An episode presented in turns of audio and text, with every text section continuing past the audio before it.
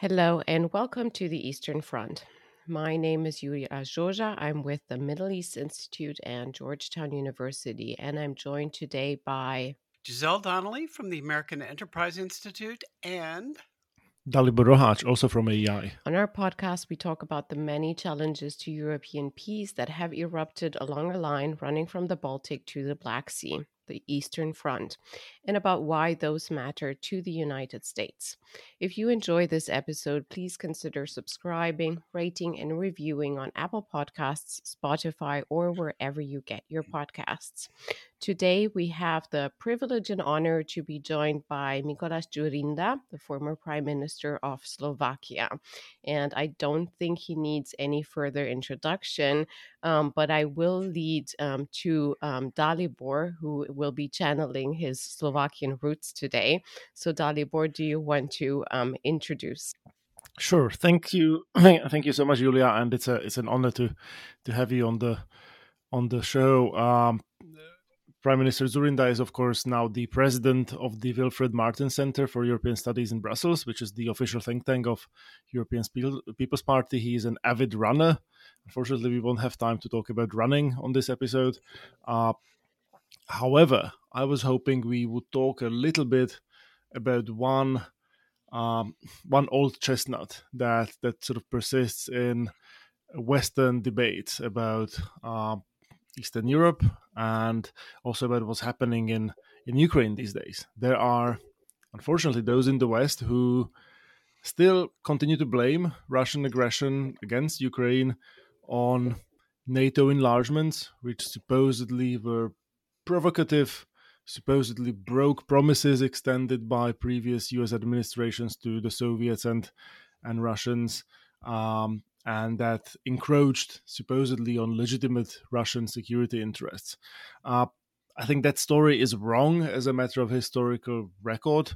But more importantly, from our perspective, it leaves completely out the role and motivation of Eastern Europeans who, who sought to join NATO and and just leaves out completely Central and Eastern Europe as an as an actor in its in its own right. So I thought it would be really helpful to to bring in somebody like Prime Minister Dzurinda to talk about uh, the events that led to, in this case, Slovakia's accession to NATO. Um, Mr. Dzurinda became prime minister in 1998. At the time, Slovakia was excluded for from the initial wave of both EU and NATO enlargements, and it was really an existential struggle for, for Slovaks to catch up with their neighbors, to join the alliance, to join the, the EU.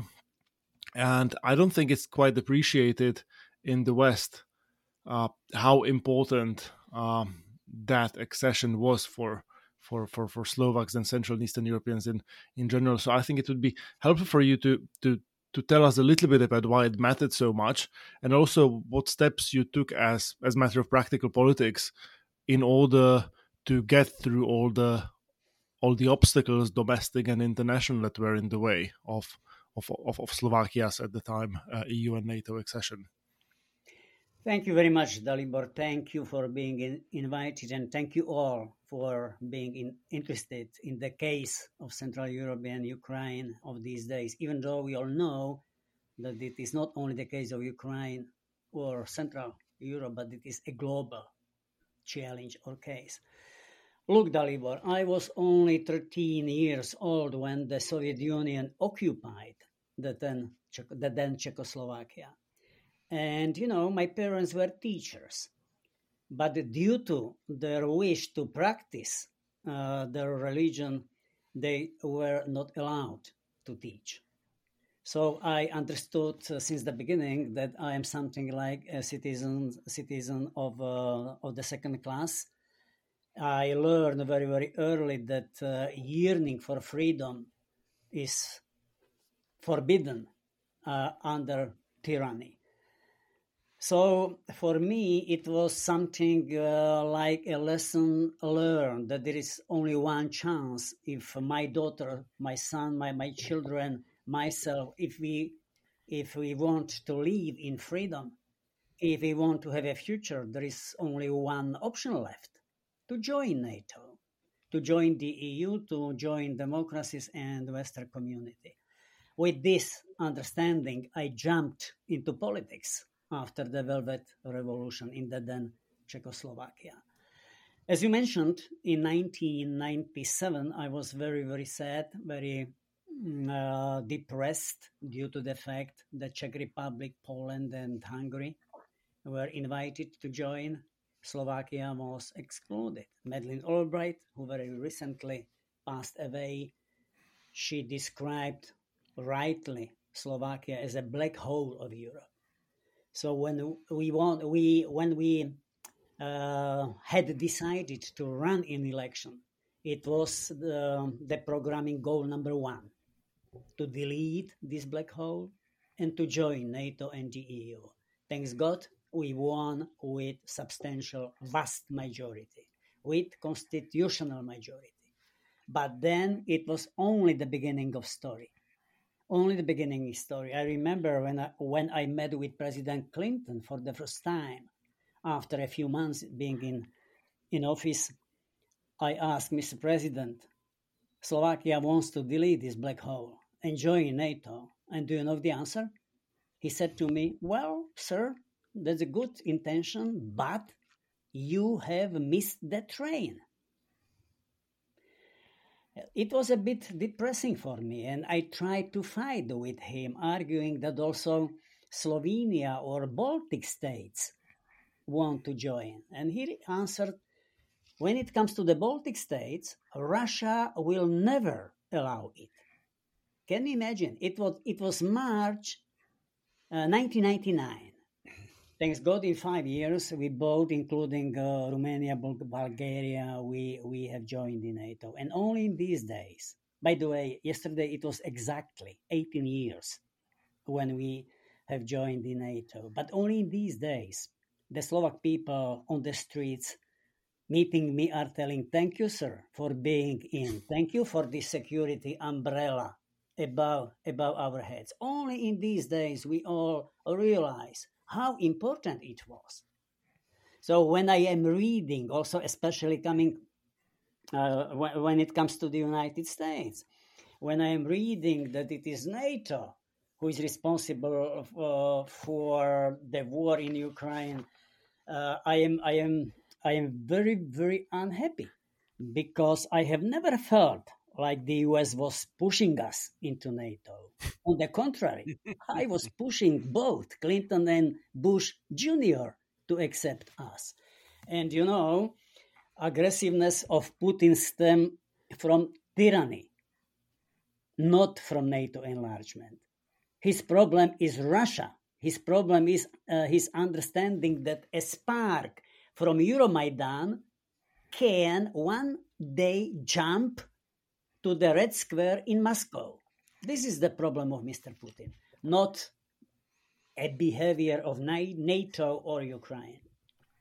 I think you set the record straight here with as clear words as possible. But I guess a follow up question is Mm, based on what Dalibor was asking, to what extent do you evaluate this divide still happening with some Western Europeans and pundits across the transatlantic space continuing to argue um, beyond the polls that um, it is um, it is a matter of the United States and the West on one side and Russia on the other side, leaving Central and Eastern Europe now as a group um, without actorness or agency. You mentioned at some point that you realized you're a second class citizen. A few years ago, when I was living in Berlin, I was invited to a panel by one of the bigger um, German publications called Central and Eastern Europeans second class citizens question mark and of course that was a huge problem uh, my reaction was not as strong as as others um, uh, to that title but um, but but that reveals some of the divides that we have and then to add to that to what extent when we're looking at a European security, um, to what extent do we feel those of us who um, were lucky enough to join 18 years ago, um, to what extent do, do we feel that our security interests overall are being embraced. I remember in um, 2016, the new security strategy of the European Union, years before many of us had worked towards the fact that the new member states of the European Union would be able to trickle in their threat perceptions, of course, vis a vis Russia.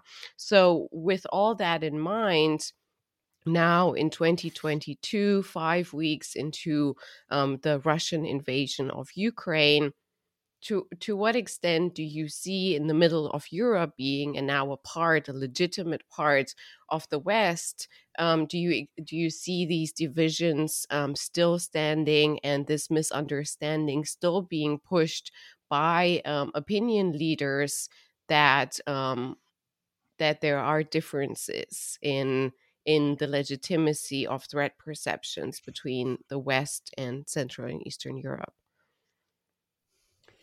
I don't think so that in these days it is so dramatic. On the contrary, the war or the aggression of Russia against Ukraine help uh, not only to unite us, but also to understand a bit better each other than before. Uh, I was in Berlin as well just before the pandemic and, meeting people in Berlin, the leaders in Berlin, Annegret Kramp-Karrenbauer at the time. I felt that there is some frustration due to the development in Poland when it comes to rule of law, uh, or in Hungary when it comes uh, to the approach towards liberal democracy principles and so on, independence of media, academia, and so on or when it comes to immigration, you know very well that, that we were a bit reluctant towards people coming from Afghanistan, uh, from Syria. Uh, we were very resistant when it comes to uh, compulsory quotas implementation, for instance. But in these days, look at Poland, look at Slovakia. We are receiving a lot of people fleeing Ukraine, a lot of people much more per capita than in case of Germany, for instance, already now. And we do that without any single uh, blame or or you know special demands on the EU or uh, United States. I'm really thrilled by this understanding. So in these days, I have a good feeling. You know, there is a proverb in Slovakia. Dalibor knows very well. Everything bad comes with something good. In this case, what is good is our mutual understanding that we all are on the same boat. And now we, Central Europeans, the Slovaks, Slovenians, uh, the Poles, the Czechs, this is our turn. Not to demonstrate, but just to show our determination, our commitment, our willingness, our, our solidarity and it helps. Well, there are some differences. Some people are calling for more United States. Some people, including myself, we are calling for more European engagement, but, but as a part of NATO, as a eastern flank of NATO, but these differences are not substantial uh, ones. I am pretty happy that in these days we speak with one voice, Europe, the United States. I don't see there is any special division line between older members of NATO or younger members of NATO. As I said, everything bad comes with something good.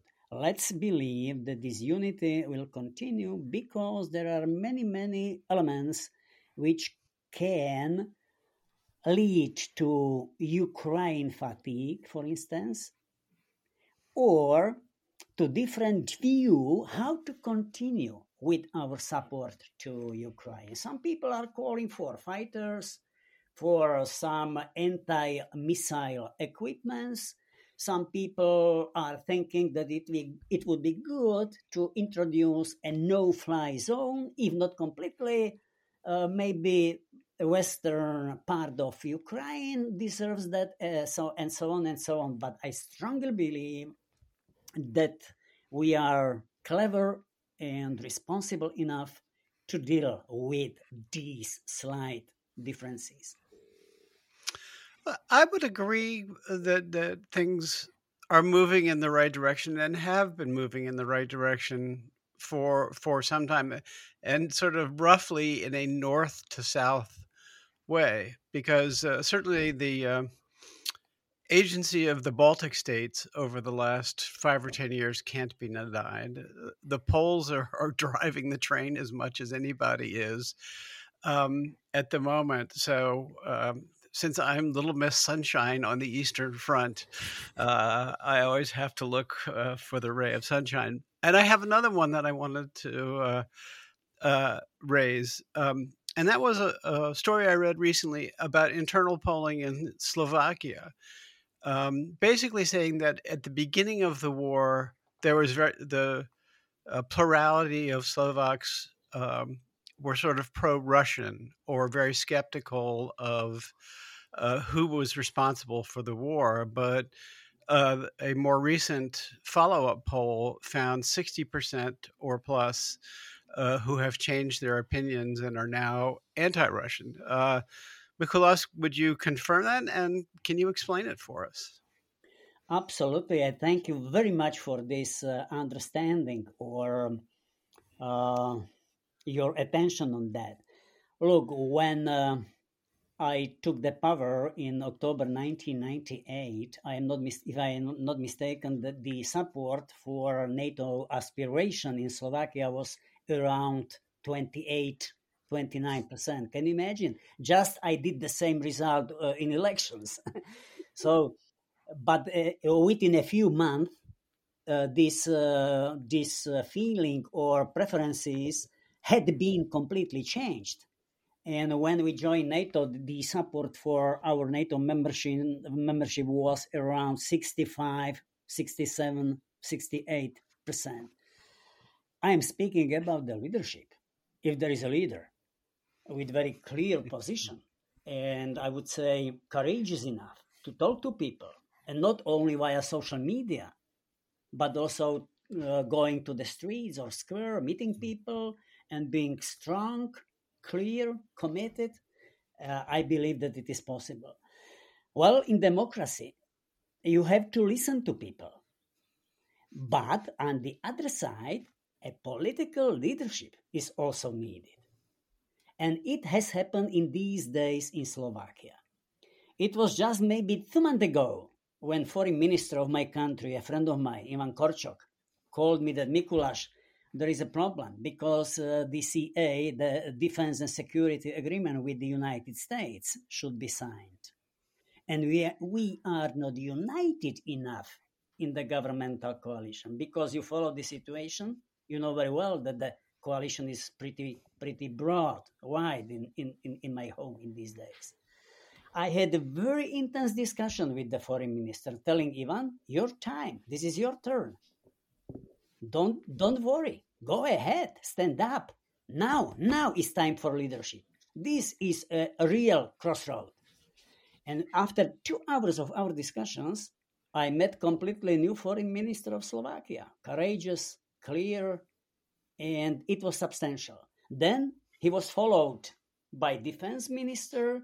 Then he was followed by the prime minister. I criticized my president, fantastic lady, dedicated Democrat, but she came with uh, an idea to join the, the, agreement with the interpretation uh, explanation. So I, I was really uh, furious. Do we need to explain something to our American allies? This is a normal habit or, you know, behavior between the substantial strategic allies. And then she changed as well her vocabulary. So all these together, decisiveness, commitment, clear speech, leadership, at the end of the day, change the situation and the attitude of people really without, without during a few days. And I am I am happy uh, because of it because it shows that the Slovaks, in vast majority, we are the Democrats. We are normal, clever people. We can distinguish who is uh, an aggressor, aggressor, and who is a, a victim. Let's believe it will continue. But now I am I am much more optimistic than before. Half a year ago, if you asked me whether the Slovaks would accept American soldiers or equipment in our territory, I would hesitate with my answer. In these days, no problem. This is really great. I think it might be a good idea to sort of step back and explain. You know, there's still a residual attitude in the United States in the West that somehow Eastern Europeans um, don't fully understand, don't haven't aren't acculturated to democratic practices. I mean, maybe I'm overstating it uh, for dramatic effect, but this is sort of a prejudice that that Westerners have against uh, uh, our neighbors uh, in Central and Eastern Europe, and and you make such a compelling case that this is not true. Uh, so I ask you to speak not only for Slovaks but for for others and maybe make Americans understand a little bit better the nature of uh, the desire for freedom that uh, your compatriots have. Yeah, the nature for freedom comes from our past. We spent uh, several decades uh, under the tyranny, under the communist oppression and uh, dictatorship. Uh, on the on, on the case of my parents, I wanted to uh, reveal this uh, religious dimension of freedom. But it was not only the, uh, a question of of uh, religious. There was also the question to express freely your opinion on politics, on economic development, on social issues. We were not free, and it was a case. It was a case in Poland, in uh, Eastern Germany, in Hungary, Czechoslovakia so this was uh, the substance, the yearning to be free.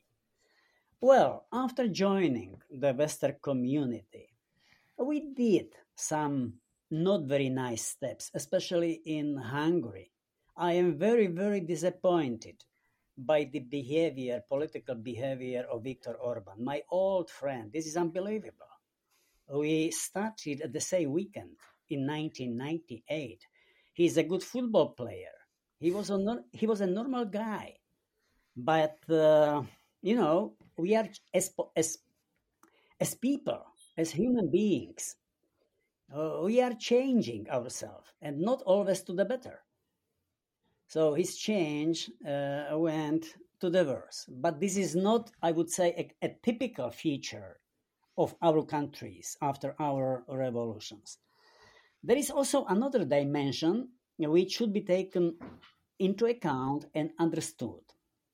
Different history and different experience with the world. I suffered a lot when also Slovakia refused uh, compulsory quotas on refugees coming to Europe from Syria, from Afghanistan, Pakistan, from Africa. And do you know why? I, I, I am pretty sure that it was due to the fact that the Slovak people or people from the former Soviet or communist bloc, we had not so many or so much experience with different culture. You know, we, we were not imperialistic states. So we had a little experience with uh, people from Africa or the Middle East, and it was uh, our it is the issue of cultural diversity of Europe. And it was understood very, very difficult in the United States, but also in Berlin or in Paris. This is why I mentioned a while ago how happy am I now in these days that we receive people from Ukraine. Nobody is blaming the others. Nobody is calling for a special attention. We just do our job with with pleasure, with honesty, and this is really very good for the future of our uh, European continent, but also transatlantic community. I met just a few hours ago with two ladies, the members of Verkhovna Rada, the parliament of Ukraine. And, we spoke these issues. And I was really touched listening to them, how nice are people in Poland, in Prague, Czech Republic, in Slovakia. So again and again, everything bad comes with something good. I, and I believe that mutual understanding after these difficult uh, days, weeks, I'm afraid months, will be even better than before. Just to shift the gears a tiny little bit, um, you you had some heartening things to say about um, the Western transatlantic response to Russia's aggression against Ukraine. Um, I mean, I wonder if we could sort of zoom in a little bit on the role played by the United States. You worked obviously with different US presidents in the past, and from your recent public pronouncements, one could get the sense that you might be worried about, you know, whether the US leadership in the world is, you know, steady and reliable, or whether it might be slowly waning, and and and, and perhaps Europeans should should think about you know alternatives. And and, and so so you know maybe if you could sort of lay out your thinking for us um, about the changing role of, of, of, the United States in the world, uh, the you know the, the, the role that they are going to play in European security and, and and and elsewhere, and how that reverberates through you know strategic thinking in in Central and Eastern Europe. Yes, I get that this question is um, a very special one. Look, uh, as usually, maybe not bad, but not so good news, but also a good news. Not so good news, maybe, is that uh, expectations uh, on the United States or Biden's uh, President Biden's administration were a bit higher. Uh, we realized that it was the United States and the UK that uh, signed the Budapest Memorandum in 1994, uh, cynically noticing that together with Russia. But one would expect that in these days, the US and UK uh, shoulder the greatest responsibility for that. Maybe, maybe due to this fact, uh, the expectations uh, uh, were a bit higher at the beginning especially when it comes to arms deliveries to Ukraine. Uh, I regret the incident when uh, Poland was ready to deliver almost 40 fighters to Ukraine, but in cooperation with the US administration. Till now, I do not understand why the US administration uh, had been so reluctant. This is maybe not bad news, but not so nice news. But there is also a, a good news. Look, uh, the Biden administration played fantastic role when it comes to sanctions, economic sanctions, personal sanctions, Nord Stream 2 pipeline. It was so difficult to convince German, the German that it should be either cancelled or, or frozen. In this respect, the US administration did a good job because we are united enough. Uh, transatlantic uh, unity is uh, evident. Mm, a lot of people uh, were putting on the list uh, in Russia, around Russia. The sanctions are courageous. Maybe we can, do even more when it com- comes to, to the SWIFT and decoupling of the major Russian banks, especially Sberbank, who is dealing with petrol and gas from SWIFT. Maybe we can do more when it comes to gas and oil import to Europe, even though US did something uh, vis-a-vis oil. Well, uh, there is still a space for further steps. And as I have already indicated, the issue of fighters, the issues of anti anti missiles equipment, all these issues, I believe, are still on the table at our at our disposal. But there is also another dimension which uh, you uh, have been uh, touching Dalibor that all eyes are on Ukraine in these days, which is normal, which is which is logical. But the problem is that uh, we uh, ignore a bit an issue of our European commitment or contribution. And I tell you why. Not only due to the fact that uh, Ukraine is the neighbor of the EU, but also to the fact that uh, the US is and will be more and more busy by China. I spoke several times with uh, John McCain, uh, either in Washington or in Bratislava, and he, he, he finished every discussion with his emphasis on China as the main challenge, the main threat in the future. In these days, I feel very strongly that it is natural. Uh, we cannot have Americans elsewhere all the time. We should divide a bit uh, responsibility and the burden.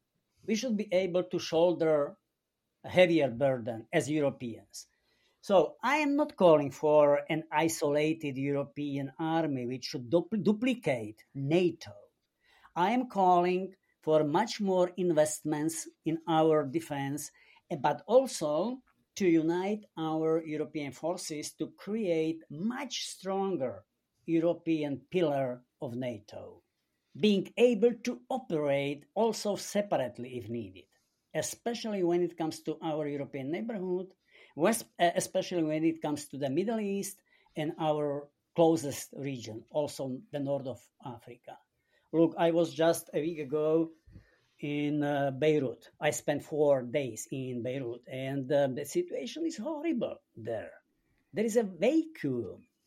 Mr. President uh, Obama had resigned to some extent on Syria, on the Middle East, and now people are asking what will happen vis-a-vis Ukraine, vis-a-vis potential agreement, GCPO2 agreement, which is on the horizon, the nuclear uh, agreement with with Iran. So the, the security is a very global, very global challenge or issue, and I strongly believe that we as the EU we should go ahead further. I am speaking about something about a vision of, I would say, an integrated European defense forces that should be, could be much stronger than we are together in these days, which should represent a strong, reliable European pillar of NATO. Uh, before we wrap up, I'm, I'm glad you brought that up and you already went into extensive detail, but I wonder if you can give us a little bit more detail in terms of assessing the capacity and the willingness of Europeans to move towards that. So, over the past few decades, which e- with each crisis in Europe's neighborhood, whether that's the Middle East or North Africa or with Russia in the eastern neighborhood, we have re discussed endlessly the battle groups that don't work the military headquarters which we don't have. The the small movement that i've seen which to me is big for european standards is um, the final release of or or putting together of that rapid reaction force of 5000 i think that's a that's a landmark um, um, uh, capacity, even though it's small and modest, it can pave the way for more. So the question, I guess, is beyond um, increasing military budget, something again the Americans have been bugging us with um, for decades for for very good reasons. Um, how can we proceed with integrating further and with solving the problem of how do we decide on a consensus or qualified majority voting or something in between to actually deploy forces when needed, either on the European continent or in its um, immediate vicinity, North Africa, Middle East? Um, how how does that how do you see that working under which leadership in and what is the time frame of of that um, taking taking a more of a concrete shape? Mm-hmm. This question I I take as the most, I would say, close to my heart, but also politically politically important. Look, I had been raising such a question before the pandemic in Washington. Four years ago, and uh, we had a closed meeting of 15 people all my all my old friends from us from both camps from the democratic but also from the republicans. Uh, we were meeting in the evening and i tried to introduce for the first time this vision of the american uh, european army. I provoked a bit my old friends. And It was a fascinating debate because I was asked, "What do you want?" All of a sudden, what do you want? What do you what do you dream to achieve? And so on and so on. I am telling this just to demonstrate that this issue is not completely new for me. And when I raised the issue of the change of the qualified uh, of unanimity in foreign policy area to go to move on to qualified majority vote, I had a feeling that I will be killed in Brussels. In these days, the situation is different, ladies and and Dalibor. The situation is different, and uh, even two years ago, I visited I visited Annegret Kramp uh, uh, Karrenbauer because I believe that the lady will become the German chancellor, and there will be a chance to raise such a courageous question on the relevant playground. So I spent more than one hour with her, and believe me, then after a few months, she delivered a speech in the north of Germany, if I'm not mistaken. And I was reading for the first time in my life about conventional European military forces. Conventional not strategic ones.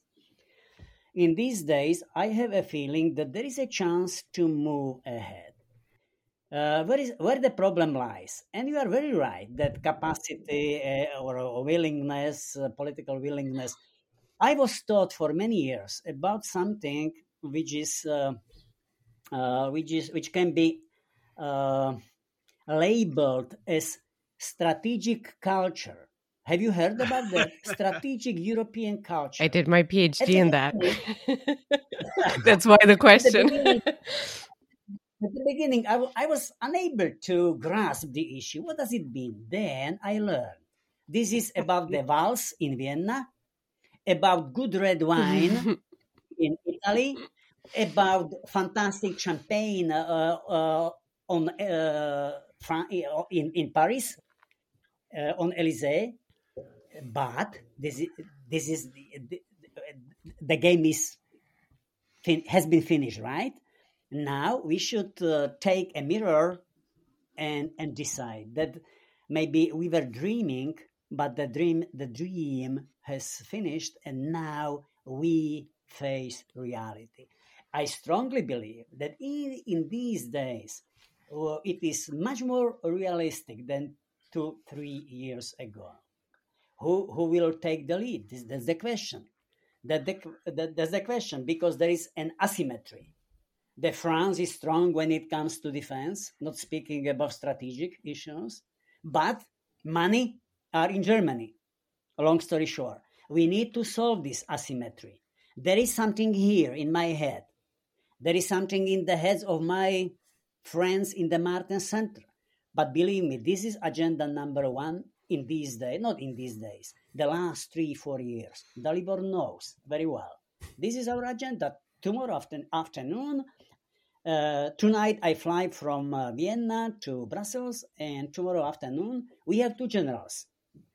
Slovak General Macko, Dalibor knows him, and Jamie Shea. And the issue is European defense and we will continue uh, with this. We, as uh, think tankers, we can afford a bit more than people in, in politics. The intention, you know, look, the intention of a small Slovak politician is simple. There is no hidden agenda in Slovakia. We want to have strong transatlantic security. And it is not enough to turn every single second to Washington. It is impossible. I have full understanding why Washington is busy, will be busy with China. Look what happens around Taiwan, Hong Kong. Look what is the behavior of the Chinese politicians. Look how big, strong, economically, militarily is China. I was in uh, Washington last time, maybe immediately before uh, the pandemic, and I was listening to Mitt Romney. Mitt Romney. He had he delivered fantastic speech in which he described what proportion is dedicated to new to the new technologies in China and uh, how big proportion is devoted for this intention in the United States. And the pictures, the picture was not very encouraging. A lot of money in the United States for the maintenance, but majority of the huge budget in China for technologies. So we should take into account all these uh, features and to adopt courageous decisions. Prime Minister, thank you. This was this was fascinating. I think we we could do a whole episode or entire series of episodes on this question, which is sometimes labeled as European strategic autonomy or or or or, or, or European sovereignty. I think there are many sort of you know loose ends that needs need tying up in questions of how a sort of pan-European structure would, would would operate exactly, and whether European governments would be willing to give up control over their actual military assets. Uh, I have, you know, I have my doubts, I have my questions too, but but I think we all agree that uh, there is a need for for Europeans to do more in this new geostrategic environment, and it is my hope that, uh, if nothing else, then then Russia's war against Ukraine have has waken up Europeans to a new reality, which is very different from the sort of, you know, cuddly, pleasant world of the of the noughties in which Europeans right. didn't really have to worry too much about about threats to their own security. And people sort of thought that that the brazen aggression of this kind was unthinkable in the 21st century. I think it's in a way useful to internalize that this is something that is very much thinkable and it's something we have to be planning for and and preparing for and being ready to to to respond in kind if we are going to keep both Europe and the broader Western world safe. So so thank you for for driving that point home. Thank you. Uh, I guess also one another takeaway is, um, and I think um, Prime Minister Dzurinda really taught us a lesson on this: is um, leadership can shape politics and public opinion. So that's food for thought for us and for our audience. Thank you so much for joining us, Prime Minister Dzurinda, from me, Iulia Joja, and my friends Giselle Donnelly and Dalibor Rohac. Thank you for listening to The Eastern Front, a podcast dedicated to security challenges that have emerged along the line from the Baltic to the Black Sea. You can find more episodes and additional content on our website, aei.org, Apple Podcasts, Spotify, or wherever you get your podcasts. Please get in, get in touch with us on Twitter using the hashtag Eastern Front Pod, one word. If you enjoyed this episode, please consider subscribing, rating, and reviewing us. Thank you and goodbye.